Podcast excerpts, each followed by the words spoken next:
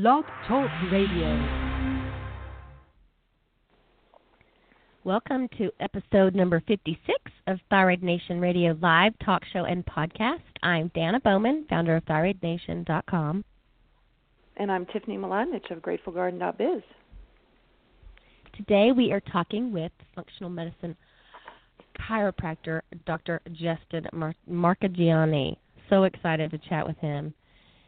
He is trained in the Kalish method as well as Wilson's Temperature Syndrome, functional endocrinology, and applied kinesiology. He is currently studying with the American Board of Clinical Nutrition, the only doctorate-level, federally recognized board of nutritionists in the USA, and there's so much more that we just had to stop it there because we're on his bio page, and there's just so much ongoing training and more things certified in that we figured it would just take up the whole show. So we can't wait to talk to him. We are but a few things first. I'm a little tired this morning. If you've missed any of the Thyroid Nation Radio podcasts, you can easily download and listen to them at your leisure, which is kind of nice. You don't have to catch it live. So you can catch it on YouTube. Look at me. iTunes. I'm going to a whole other channel this morning. iTunes, Stitcher, and stay tuned also as we turn each show into an article that you can easily listen to and easily reference, which is very cool. I can't wait for that. Absolutely. And I think that he's with us already, and I'm excited. So let's just ping him in. Let's get this Thyroid Nation thriving. Hear me? Good morning. Let's do it. Hey there, it's Dr. J. How are you ladies doing? We are so Dr. good. Dr. J. I like that. Awesome. In the house. Yeah. Well, Marchegiani is probably easy. Oh, good. I was just going to say Marchegiani isn't.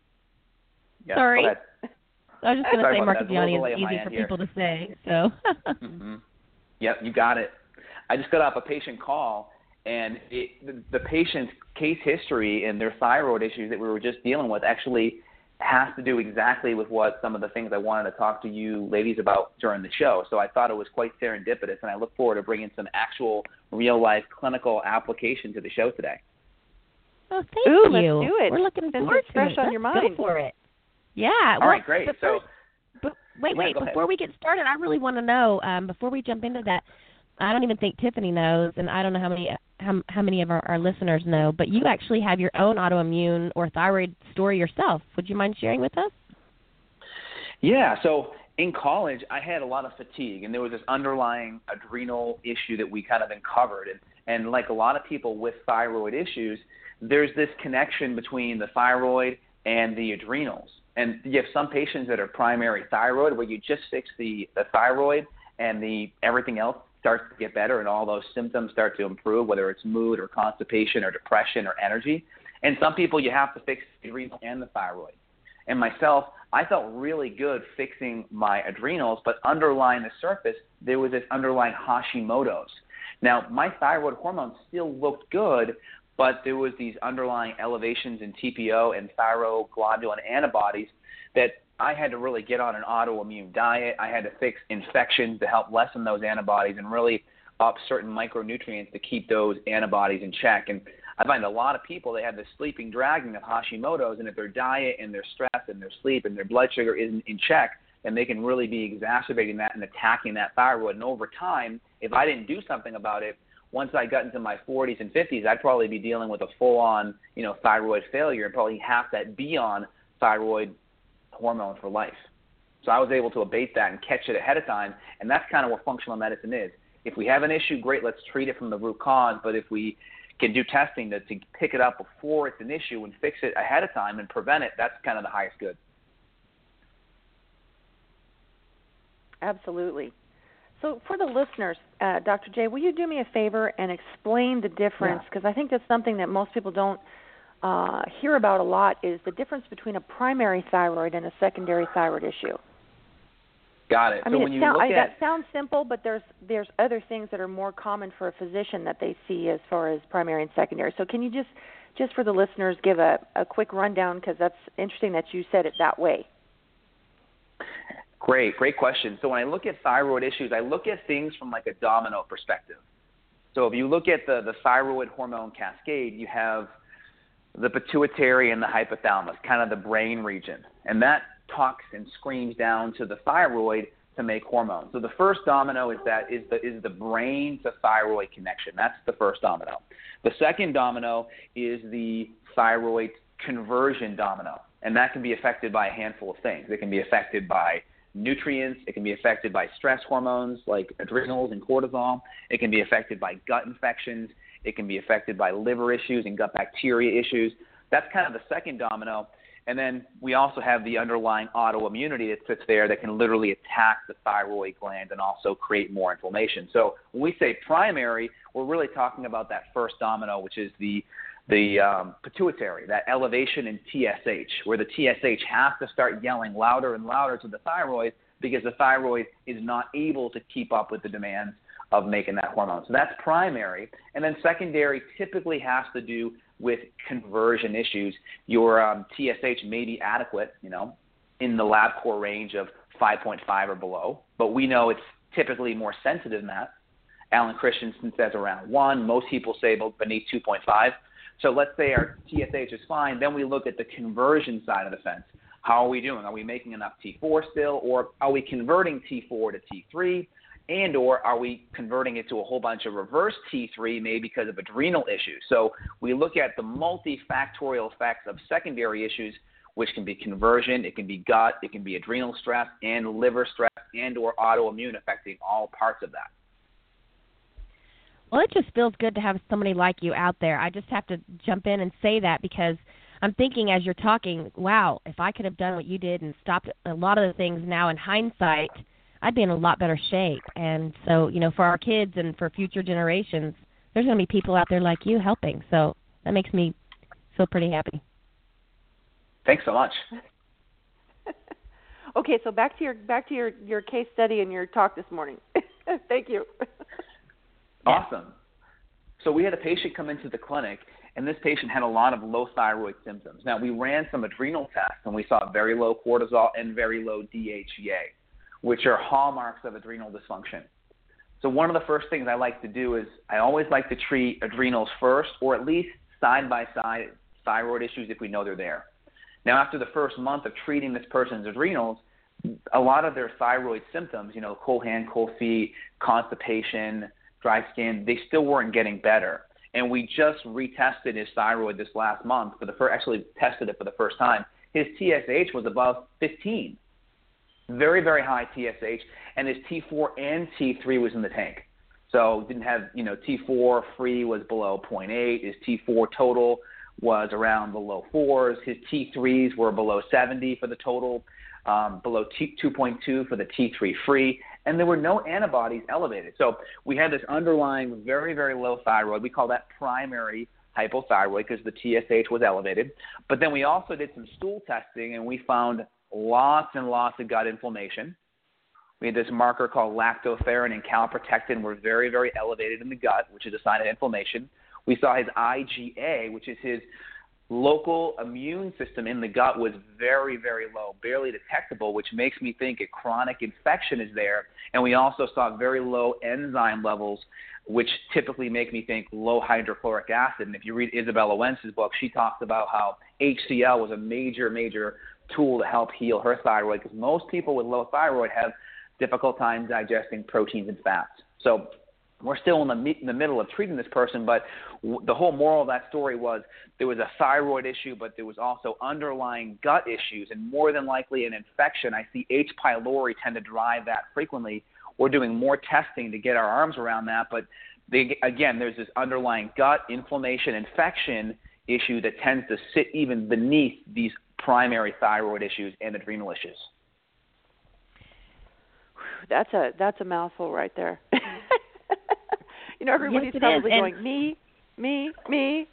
Oh, that's definitely me. I mean, all the things you were saying, and I was watching one of your, I don't know if it was your podcast or Mike Mutzel's podcast, one of them I was watching earlier today and laughing because y'all had so much information and y'all were going back and forth so fast.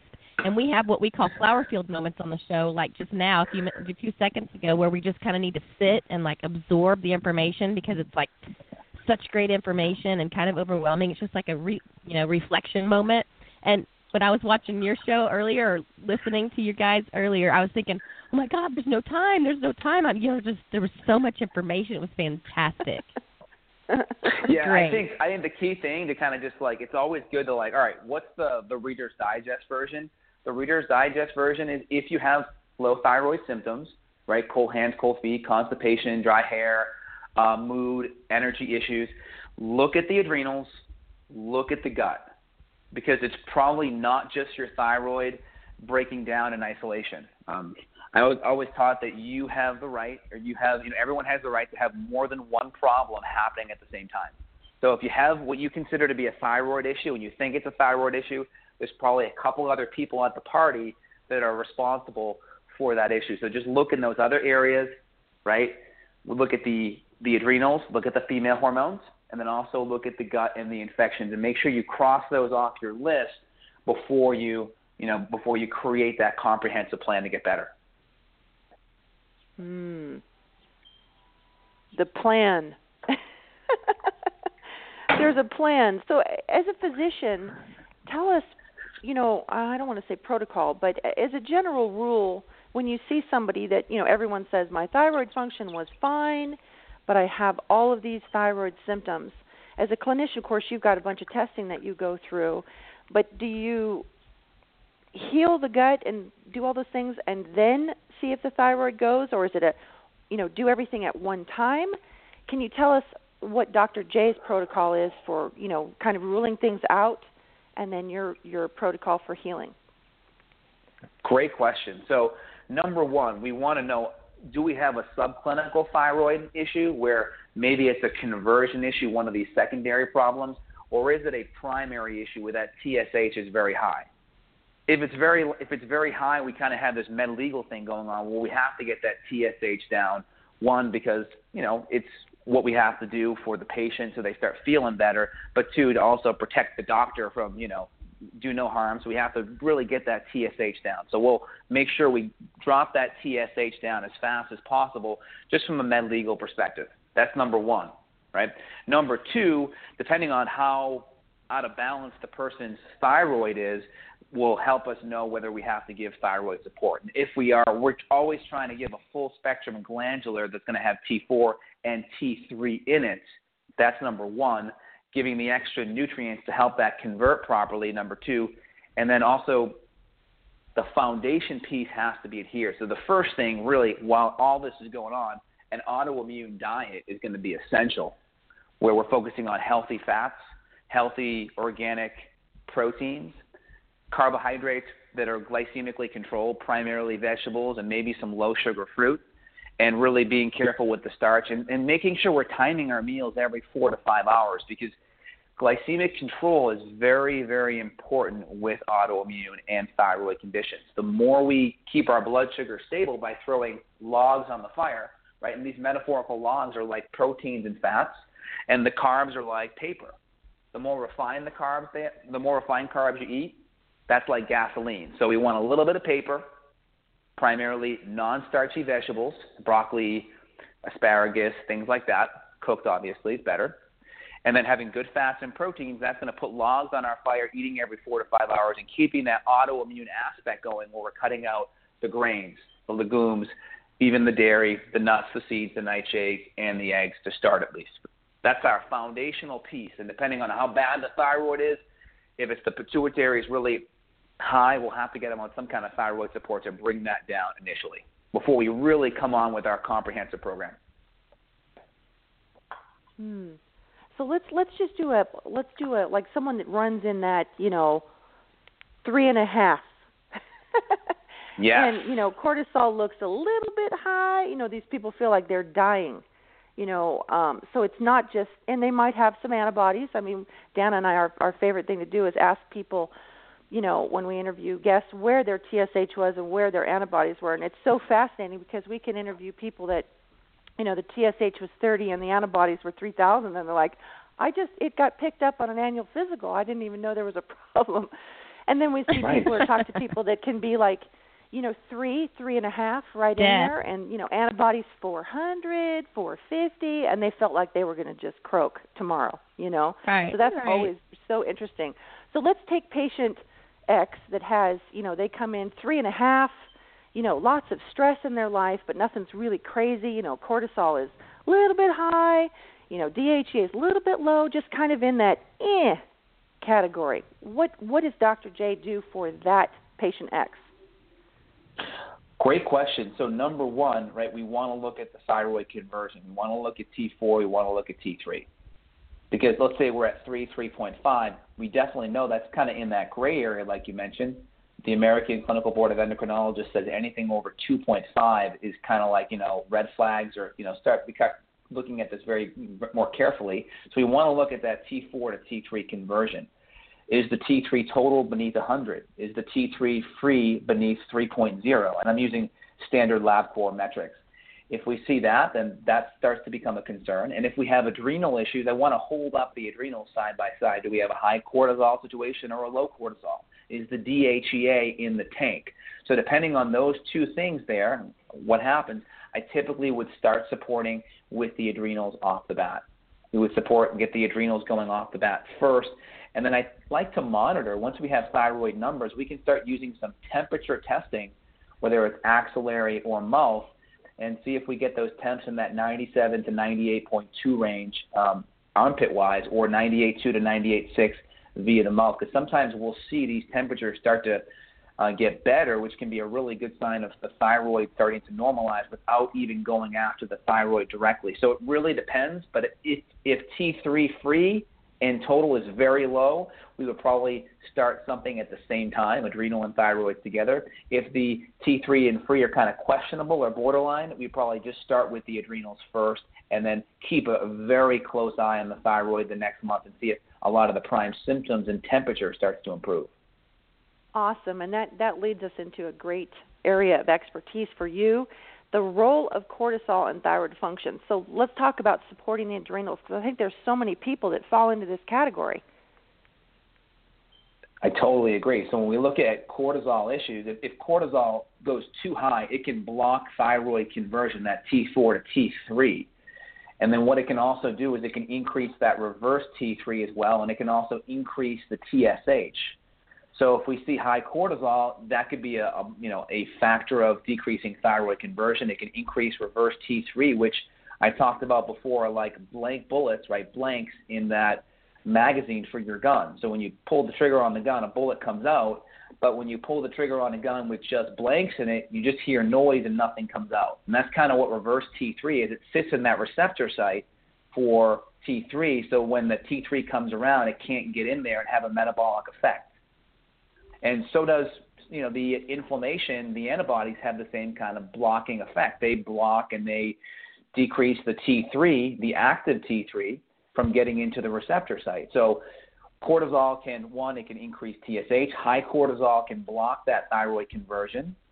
And then it can also, the inflammation from the autoimmunity, if present, can also block the receptor sites, and so can the reverse T3. And if we have adrenal function is too low, we need some cortisol to help activate that thyroid hormone. All right, we need some cortisol to activate that thyroid hormone and help that T4 to T3 conversion process go along. So if we're too low on the cortisol, that can also help. That can also inhibit that thyroid. And then not to mention, many people have talked about, you know, adding in like Cortap or adrenal glandulars. That can really help decrease some of their thyroid symptoms, because those thyroid and adrenal symptoms have a really strong overlap. Right? Fatigue's a strong overlap. Energy issues, mood, anxiety, depression, a lot of those mood things are going to be, you know, chronic overlaps between thyroid and adrenals. And then also the last piece is the last piece of the puzzle is that if we just give underlying or just give main thyroid support, like let's say a thyroid hormone, but you have very low cortisol, that thyroid hormone can actually lower cortisol levels. That's why if you look at, let's say, someone with adrenal failure, like in Addison's disease, it's contraindicated to give thyroid hormone during Addison's disease because it can lower the cortisol even more. So you have some people that aren't in adrenal failure, obviously. They more have that lower cortisol level. Giving more thyroid hormone can actually exacerbate and make that cortisol go even lower. So that's why it's so important that we support the adrenals and thyroid side by side, especially if they're both equally low. And just for the listeners, would you give us, some ideas of how you do manage and help with that? Because that sounds exactly like me. And here I am in Costa Rica, and there's no functional medicine chiropractor doctor in sight. So I want to get your 2 cents on that. Great question. So off the bat, we always go to the low-hanging fruit, and that's going to be diet and blood sugar. So the first thing you can do is, if we know our adrenals are our stress and inflammation handling glands, well, they'll stop putting inflammatory toxic foods in our body, number one. So cut out the pesticides, cut out the gluten, and not just the gluten, also the grains. Cut out the inflammatory foods.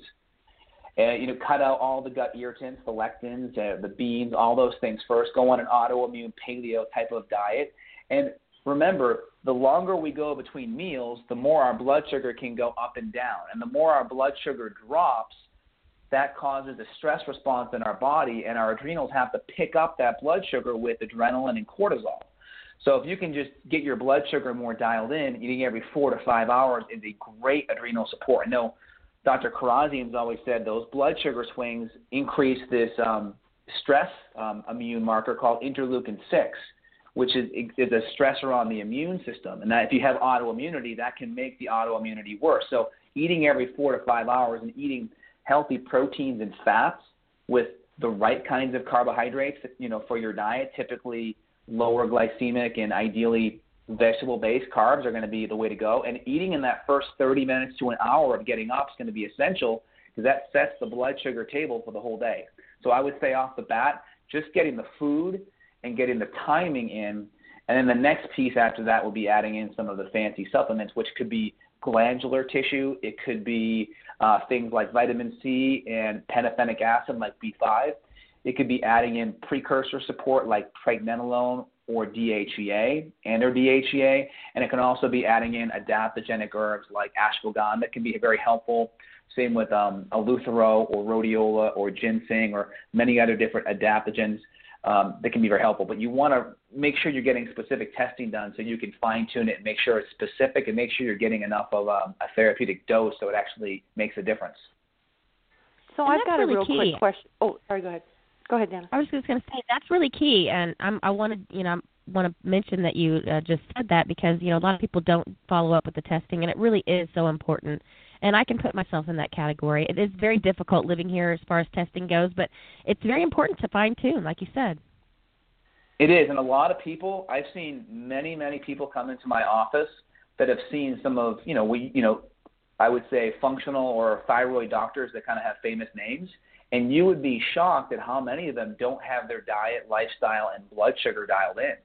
And I'm just like, man, like you're fighting an uphill battle because, it's like, you could only do so much if the foundation isn't there. So you want to build a house, you need a really strong foundation. I look at the functional medicine program as what's above ground, and what's below ground is the foundation. And to build a tall building, you really have to have a deep foundation. So the diet and lifestyle piece really needs to get dialed in. And most people, even good doctors, miss that, or they take it for granted with their patients and don't really follow up on it. That's so true, isn't it, Tess? Oh, absolutely. I have a question as far as a practitioner goes, Dr. J. What percentage do you see in your practice where the adrenal glands are playing a huge role in people's thyroid issues? I would say 75 to 80%. Wow. Meaning we have the lab work coming in for the thyroid. We have the lab work coming in for the adrenals. We have this symptom profile, which could be the mood, the constipation, the dry hair, the dry skin, maybe the elevated cholesterol, all these things. And I'd say 75 to 80%, their symptoms really just start getting better even without thyroid support off the bat. Now, the more the thyroid hormone is out of balance, as that T3 free dips below 3, as the T3 total goes below 100, the farther away from that mean, the more important thyroid hormone will play a role into that person's healing. But if you're borderline, sometimes you can get away with just the adrenals as long as you're fixing the gut and the other nutrients that are out of balance. But if we have autoimmunity and there's significant amount of destruction to the gland, we're going to need some thyroid support. If that thyroid hormone's really out of balance and that conversion's off, they're probably going to need a little bit of thyroid support for a period of time until we get things kind of stabilized first. So for all of these folks and all of these listeners, and Dana and I see it all the time, and I have a tendency to ask like 10 questions in one, so I'm trying to separate this out a little bit better. So many times you hear, I don't feel well, and they're fighting with their mainstream doc to add more thyroid medication. When they do, they feel poorly again. You know, it's just like this constant state of feeling poorly, even with adjustments in thyroid medication, and they're refusing to look at the adrenals. So in mainstream medicine, you know, the constant advice in the thyroid forums, and of course, you're a practitioner, so you're in a whole different ballgame. But what Dana and I see a lot of is, get your cortisol levels tested. And a lot of these people will run just a little bit high, you know, but the doc won't test the DHEA because there's not enough of a so you hear where I'm going with this, right? So then they run down to the health food store and they grab DHEA, they break out like crazy, they have all these problems, and they're like, okay, so it can't be my adrenal glands, right? What advice from a functional medicine perspective would you give those people? I don't know, it would be go see a functional practitioner. But other than that, you know what I mean? Because, you know, half of these people have cupboards and cupboards and cupboards full of supplements that they're like, you know, it's terrible. It's so sad to see these desperate people. What advice would you give them? So number one, anytime you're dealing with hormones, you really want to see a specialist with that, because hormones, they can't be treated like vitamin C or magnesium, because they have effects where if you give too much hormone, they can downregulate receptors and create an effect of actually having low amounts of the hormone, right, i.e. having blood sugar and insulin resistance, same kind of thing, right? Too much sugar causes that downregulation. And then also liver issues, because hormones put stress on the liver, and some people, well, I say a lot of people, have liver issues, and we know how important the liver is at converting 60% of that T4 to T3. So if you're using hormones, you really want to see someone who knows what they're doing and is using specific lab testing. And typically less is more when it comes to hormones. Like when I use DHEA in my female patients, I'm spreading out 3 times a day, a very, very small sublingual dose at maybe 5 to 7 milligrams spread out over the whole day divided by 3. You go into your health food store, you can't get DHEA below 25 milligram capsules, which is way, way high. And again, if you take it orally, it has to go through the hepatic portal vein to the liver. So if your liver is already congested a bit, that may put more stress on the liver. So number one, don't treat hormones like supplements. High amounts of hormones can actually create more low symptoms. Number two, less is more. And I tend to always go sublingual when it comes to some of these precursors, because we have a better chance of bypassing the liver and having that go into the bloodstream directly. And we can also take it, you know, gradually over the day and kind of mimic normal physiology versus kind of giving a whole bolus of it at once. So that'd be the first thing I would suggest off the bat. Awesome. And just to kind of backpedal a little bit, and you've hit on this so many times, but I think so many people don't realize how much they're eating, or even more importantly, not eating, which is something that, you know, we hear all the time, you know, because they're holding on to weight, they're hypothyroid, so they don't eat all day long, right? And then the blood sugar crashes, they eat too much, the cortisol kicks in. So tell us, how much is it possible to control just minute cortisol issues with diet? Absolutely. Most people, I've always said this, I think Sarah Godfrey said it in her book, I know Dr. Keela, she's mentioned it multiple times, one of the biggest stressors on your hormonal system is blood sugar swings. And it's the thing that you have the most control over, right? Because you control it 3 to 4 times a day. We need with one of those buttons right there. We need one of those buttons right there. That's a moment. Yes. So I think anyone listening to this podcast that can walk away with 1 to 2 things is, don't just cut gluten out of your diet. Cut all grains out of your diet and dairy. That's number one. And then number two, eat 4 to 5 hours and have breakfast in that first 30 to 40 minutes and have a good combination of protein, fat, and carbs. and get snacks out of your mind. Because when I hear snacks, I hear, oh, I'm going to eat an excessive amount of carbohydrate by itself without any protein and fat, which will set you up for blood sugar swings. So if you need a snack, replace the word snack with mini meal, because mini meal, it insinuates balance. It insinuates having the right macronutrients together. Snack, I think, oh, I'm going to just have some carbs by itself, which may perpetuate more blood sugar swings throughout the day. Oh, I love that. I grabbed mini meal. Fantastic. People are like, I grabbed some crackers or I ate. You're like, oh, yeah, okay, no, that's not the job. I love that mini meal. That's perfect. Yeah, and it's so important. I see so many patients. They're like, oh, yeah, I'm just going to, grab a handful of berries. Like, that's good. It's better than, crackers or better than, a candy bar. But, maybe have a handful of berries and maybe a bite of that tuna fish from lunch and maybe a scoop of coconut oil. Well, and I love it when people say, but I had a protein bar. You're like, let me look at the protein bar. Those right. Can be just as bad sometimes as having crackers. Right. Yeah, exactly. So explain to the folks that are like, God, but Dr. J, I need to lose weight. I've got to lose weight. I'm heavy. This is part of me being depressed and unhappy, and I can't lose weight. And explain to them what happens when they don't eat enough and what the adrenal glands have to do to keep them still at their job and still running errands and all these other things.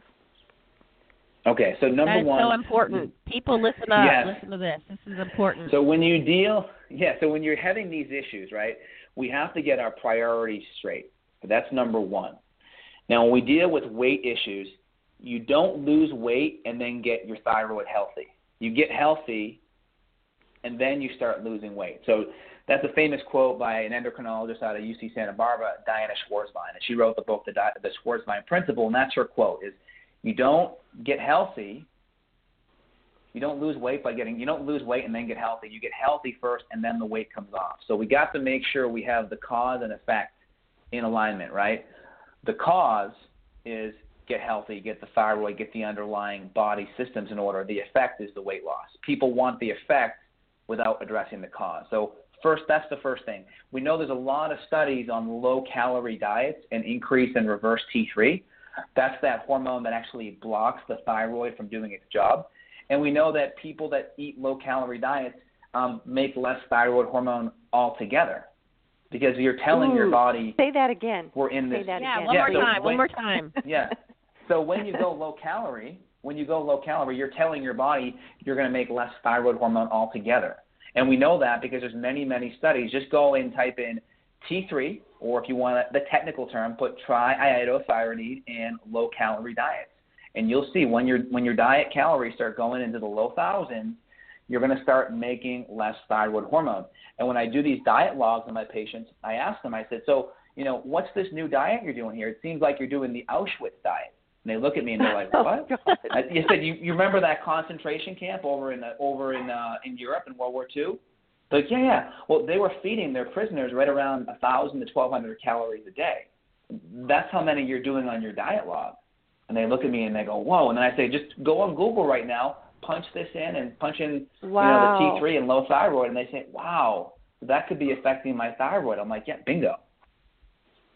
And yet 1,200 is such a number you hear. Oh, but I'm consuming 1,200 calories. You're like, wow, that's like nothing, Exactly. If you're active or have movement like you should every day. Yeah, most women, let's say you take your average 5'5", 140-pound female, they should be doing at least 18 to 2,000 calories a day, depending on stress and also depending on movement. You start doing more CrossFit or more resistance training, you may have to go up a little more on the calories.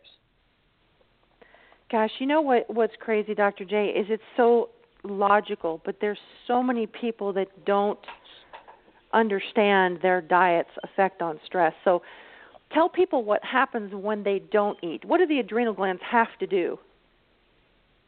Great question. So I'm gonna piggyback to that question. So number one, we just talked about calories. That's number one. I don't like calories, but calories are a good marker. All calories are. It's basically a unit of heat. It's how much energy has to go into something to heat this 1 gram of water 1 degree Celsius. That's what a calorie is. It's really a measurement of heat. Now, all calories, if we're eating an autoimmune, nutrient-dense type of paleo template, are going to have nutrients in it. So when we talk about calories, we're really attaching nutrients and vitamins and minerals and all that stuff to it. The problem is in this day and age, we can eat a lot of calories and virtually have no nutrients in it.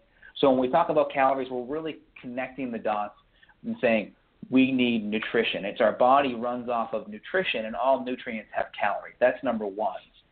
And when we go low calorie, what's going to happen is our adrenals are hardwired to sense and deal with stress. And when our calories go low, our body's thinking evolutionarily, hey, this is a famine. We have to get really, really good at converting what comes in as fat because, again, when you store calories as fat, you get 8 to 9 calories per gram versus 4 grams of protein or carbohydrate. So we want to get really efficient at storing and not burning. And because our thyroid gland is like the furnace, it's the burner. So think about it, right? If your husband gets mad at you and says, hey, honey, you know, you had the heat up really hot this last month. Our heating bill was huge. Well, imagine the thermostat is like your thyroid. Now, for your goal to save money, you're going to turn down that thermostat. But what also happens in that house is you get colder.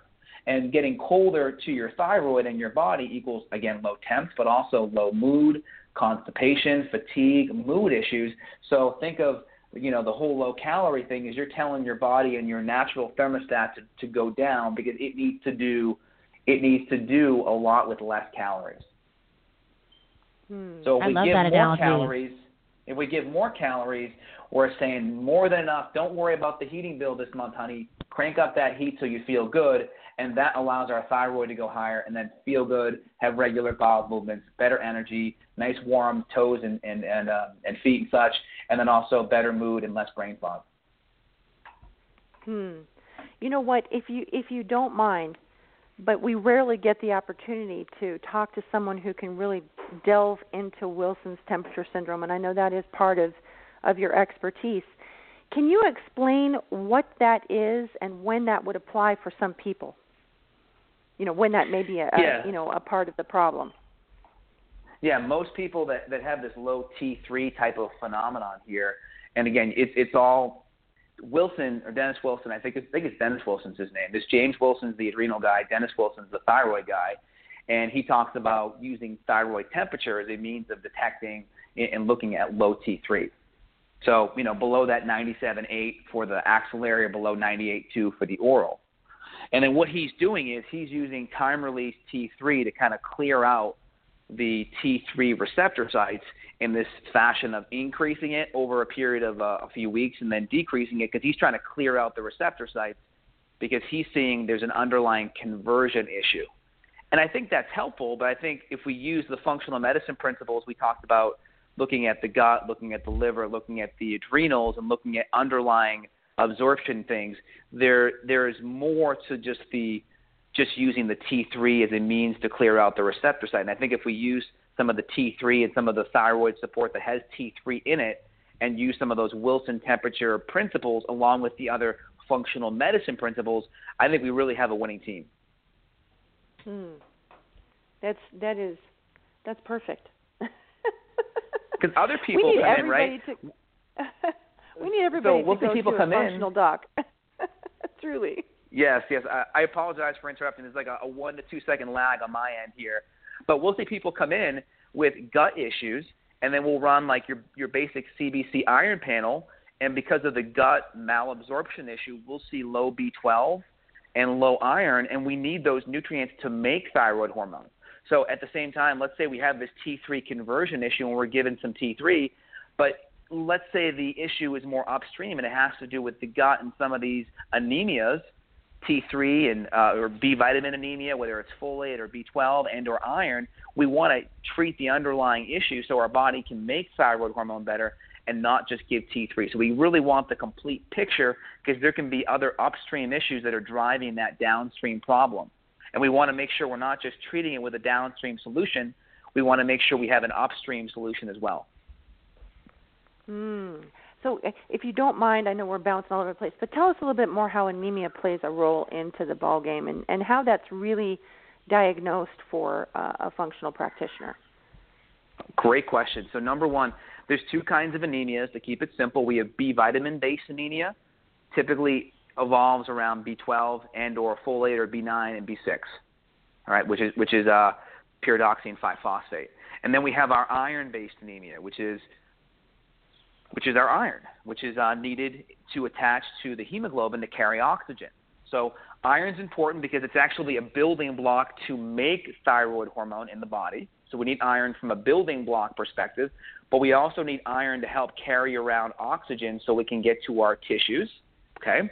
And we also need B vitamins to help mature and make healthy red blood cells. So if we have immature red blood cells, they're not going to be able to carry oxygen and nutrition well. If we have low iron, we're not going to be able to carry oxygen well. And if we have low iron, we're not going to be able to make adequate thyroid hormone.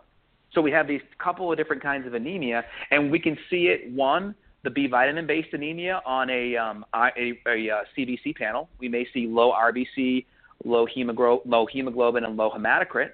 And then when we look at the other part of the blood panel, we may see elevations in MCV, MCH, or MCV, which are signs of the red blood cell getting bigger, which means B vitamin issues. And then if we run an iron panel, we may see very low ferritin, let's say beneath 20. We may see iron saturation beneath 20 as well. And then we may see increases in UIBC and TIBC, which are these binding proteins that go high because they're trying to grab more iron. So they actually go high when iron goes low. So recap, right, we see the MCV, MCH, MCHC when the B vitamins start becoming low, and then we see the iron stuff start going low as well, the ferritin and the iron saturation, and then we see the TIBC and the UIBC go high. So that kind of gives you a good baseline with the different anemias. And all of them, they tend to happen because of absorption issues, whether it's low stomach acid or an infection like H. pylori causing leaky gut malabsorption. It can also be caused by vegetarian-based diets, number two. And then number three, we see a lot of iron issues caused by excessive menstruation.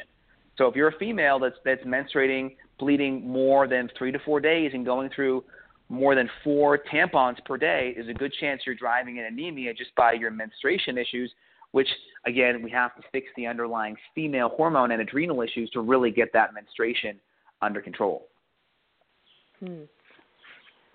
Now tell us a little bit more about malabsorption from a functional medicine practitioner. I know mainstream medicine, your gastroenterologist is like, if you don't have diarrhea, you don't have malabsorption.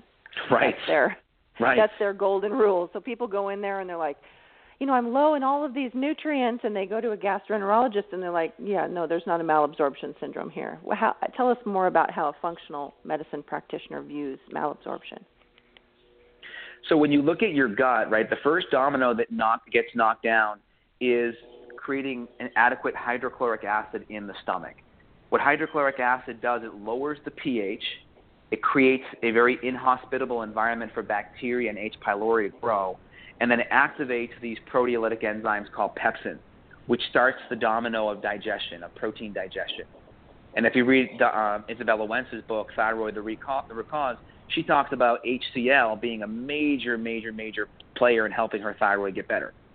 So HCL is really important. That's the first domino that gets knocked over. And now part of the whole entire environment that needs to be there neurologically, we need to be in this healthy parasympathetic nervous system state, which is where we're more relaxed, our heart isn't racing, we're not really stressed. We need that nice parasympathetic, which is like the rest and digest, versus the sympathetic is the go, go, go, the fight or flight states. We got to be in that parasympathetic rest and digest because that helps activate the hydrochloric acid. That helps us activate our enzymes better. Now, once that HCL is nice and high, that lowers our pH, and then when our food goes from our stomach to our small intestine, that creates some hormonal cascades that increase something called CCK, which stimulates our gallbladder to produce bile, which helps us break down fat, and it also stimulates our pancreas to produce a whole bunch of enzymes called lipase and trypsin and chymotrypsin, which help us break down protein.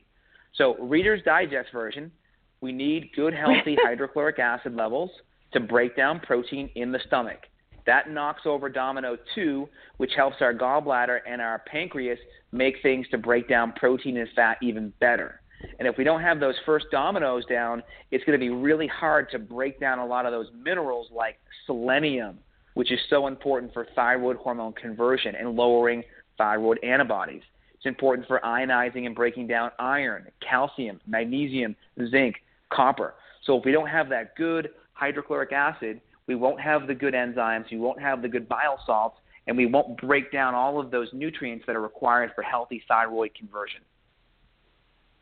I don't think anybody has ever explained that this way on our show yet.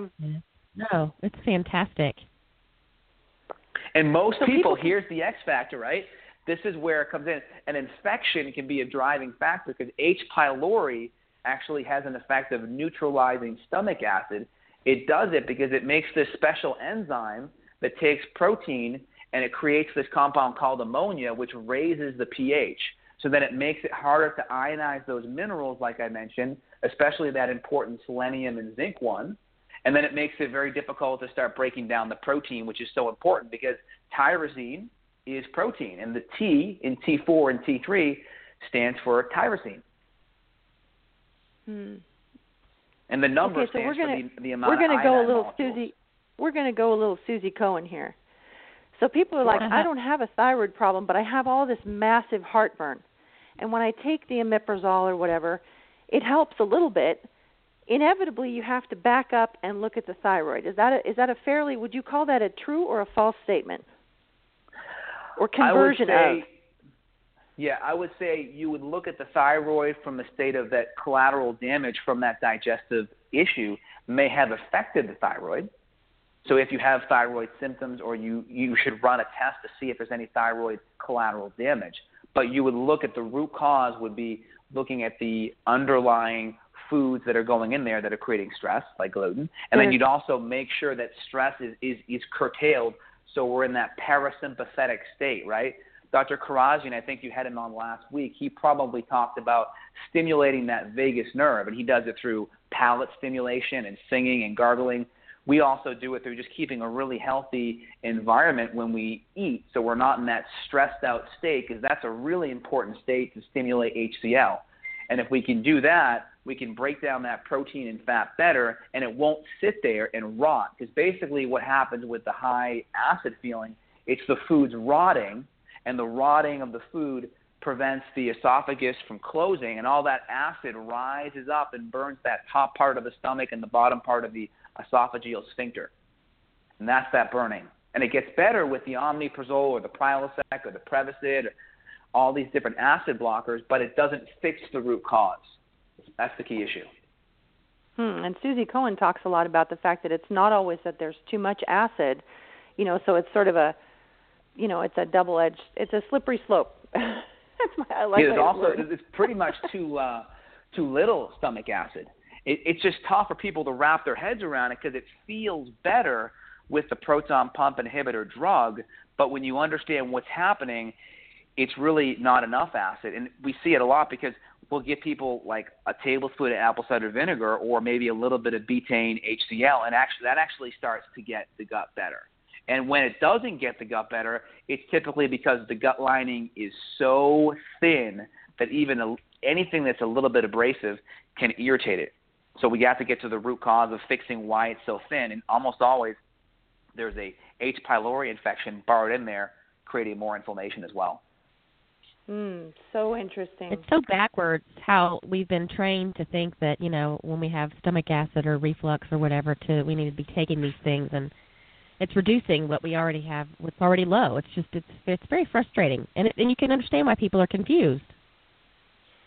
Oh, big time. And I would say if you're on a acid blocking medication long term, you're really setting yourself up if you have that genetic predisposition to have a thyroid condition, because it's going to affect protein malabsorption.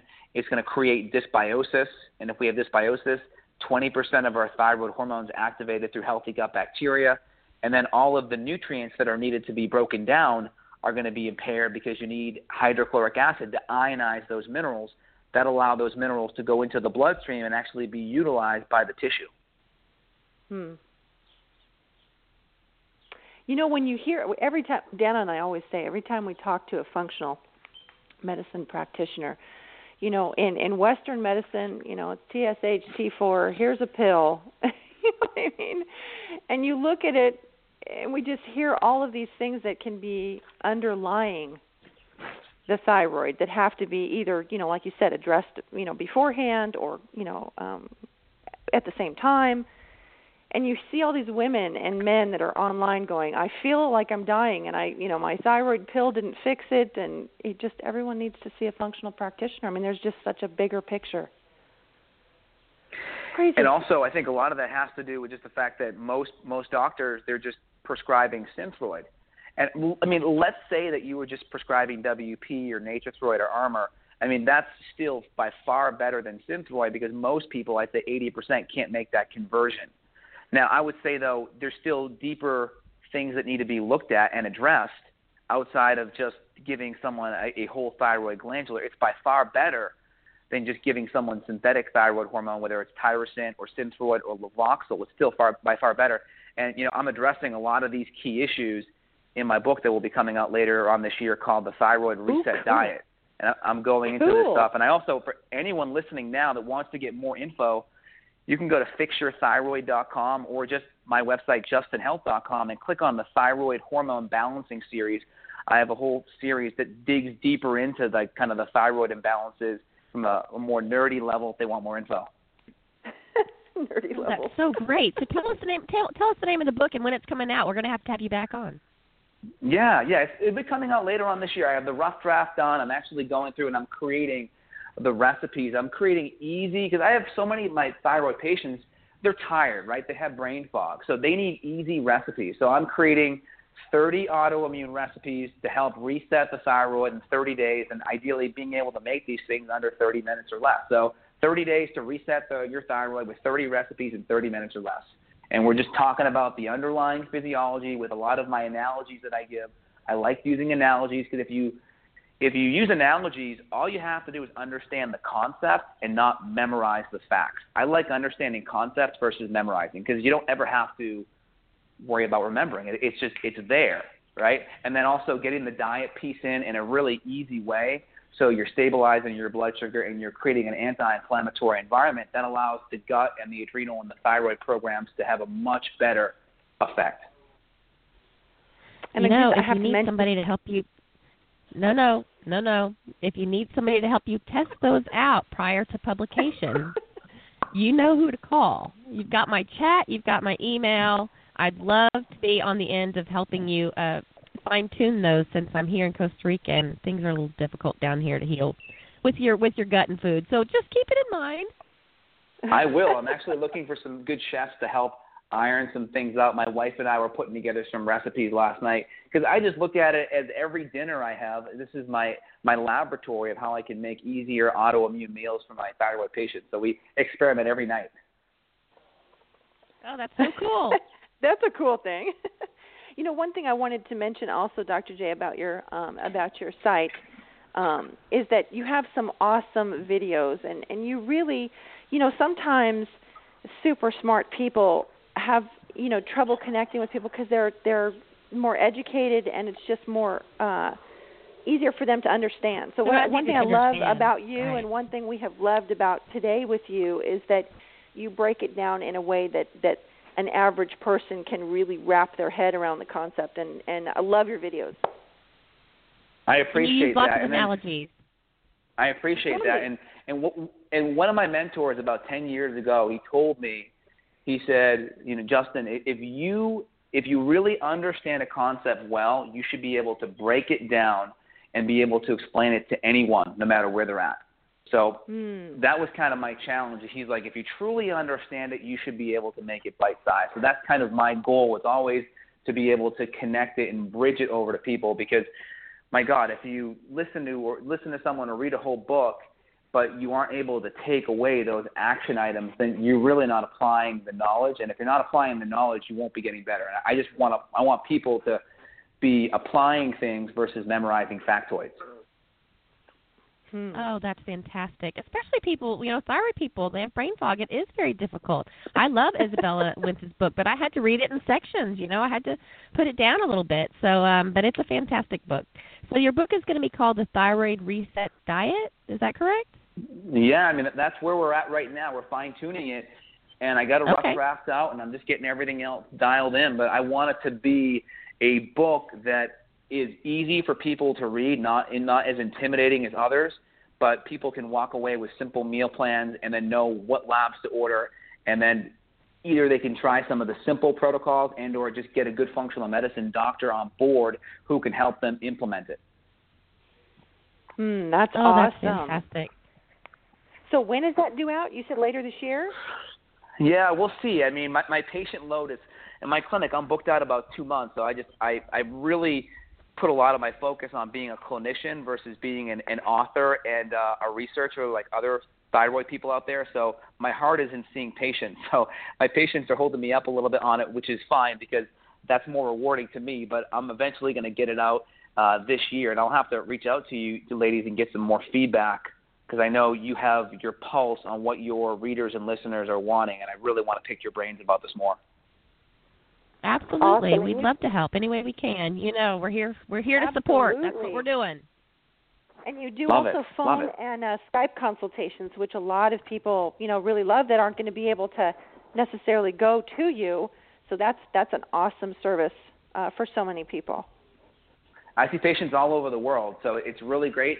We can order blood work all in the domestic U.S. for sure, and we order adrenal testing and then a lot of our gut and infection and organic acid testing as well. So we can get so much information about that, and we connect via Skype and phone too, so that's really great. Awesome. Well, we have connected. We connected a long time ago, and we've been going back and forth. And I'm so glad to finally get to talk to you live on the air. This has been fabulous. Thank you so much, Dr. Thank you. What a blast. Yeah, and I really appreciate your podcast. I learn a lot. I mean, I try to listen to everyone's stuff so I can expand my palette of thyroid knowledge. And you guys really put a great resource out there for patients and even for doctors too. Oh, well, you know, and we try. Thank you so much. We try, and we try to make it a little bit different because we don't have the doctorate and all the things that you guys do, and so we try to put a different spin on it and put our patients' brain on and sufferer brain on sometimes, and so we appreciate when people say that we're really trying to help. So thank you so much. Thank you, ladies. I appreciate it, and Dana, we'll be in contact on Facebook too. Yeah. Okay, sir. Thank you. Have a fantastic day. Thanks so much for taking the time. You too. Thank you. Bye. Oh, my gosh. He was amazing. Bye. It's my new favorite. I'm serious. I love the way he explained everything. He broke it down. I'd have to go back and listen. Yeah, totally. This is high up on my list to re-listen. Yeah, he explained so many things in such layman's, easy to understand ways, and I just love that. So I want to go back and listen because there's, we covered a lot of things. So I want to go back and listen and make some notes. So, and for those that want to find him, you can find him at Justin Health, JustinHealth.com, and he has a great site. He's got all kinds of information, blogs and videos and podcast himself, which is very cool, or ones he's been on, and you can read about the scheduling appointment. I believe he also does a free consultation for new patients. Just very cool. It's a beautiful, very easily navigatable site. So justinhealth.com. Yeah. Very cool. I like it. It's a very easy breezy layout right here. And it's like a play on words, too, right? Just in health and Justin Health. I love it, right? You know what's funny? That took me a few minutes this morning. How terrible is that? Right? I'm like, oh, wow, that's a total play on words. What a dork. Right? Oh, my gosh. As always, we want to thank you, listeners. Thank you. If you get a chance, please go to iTunes and leave us a review. We really would appreciate that. I know that there's a lot of people out there and things that we could do better. Doing reviews, Yes, and give us some pointers. Absolutely. So thank you for listening. And if you feel so inclined, give us your thoughts. Please. Also, be sure to check out our new skin and thyroid care line. It doesn't replace your medication, but it's a wonderful supportive care, essential oils that can be beneficial with certain symptoms that are known to thyroid patients, but definitely does not replace your thyroid medication. We want to put a huge emphasis on that. Dana and I created this line with love and light for all thyroid thrivers to provide just a clean, synthetic-free, fabulously simple, beneficial skin care. So make sure to check it out. We have things like Brain Awake Inhaler and Missed Me and Call Me Pretty Complexion. Dana made these names. I love them. And then other just, you know, fun mists for throughout the day, hydrating and attitude adjustments. And so make sure to check it out on ThyroidNation.com, and it's under the Essential line. Yep. Shop button. Yep. Make sure to follow us on ThyroidNation.com, on Facebook, and we have Hashi's group, Hashi's and Graves support group on Facebook, so check that out. And we always put our guests in, that are going to be in for the week, so you can kind of stay in the know. Yes. And Dana and I always want to remind you that wellness is a journey and takes continual maintenance and evaluation. It's not just a one thing and you're done. Things throughout your life, even aging itself, are going to change things up. So you always want to make sure that you're listening to your own body and pay attention and be mindful of what's telling you, because it's a fabulous tool, fabulous resource. Yes, it is. This is Dana, your Thyroid Nation Green Gatica from Costa Rica. And Tiffany Milanich of GratefulGarden.biz. Bringing the collective voice of thyroid thrivers worldwide so that together, united, we heal. Thanks, guys. Have a fabulous day. Bye.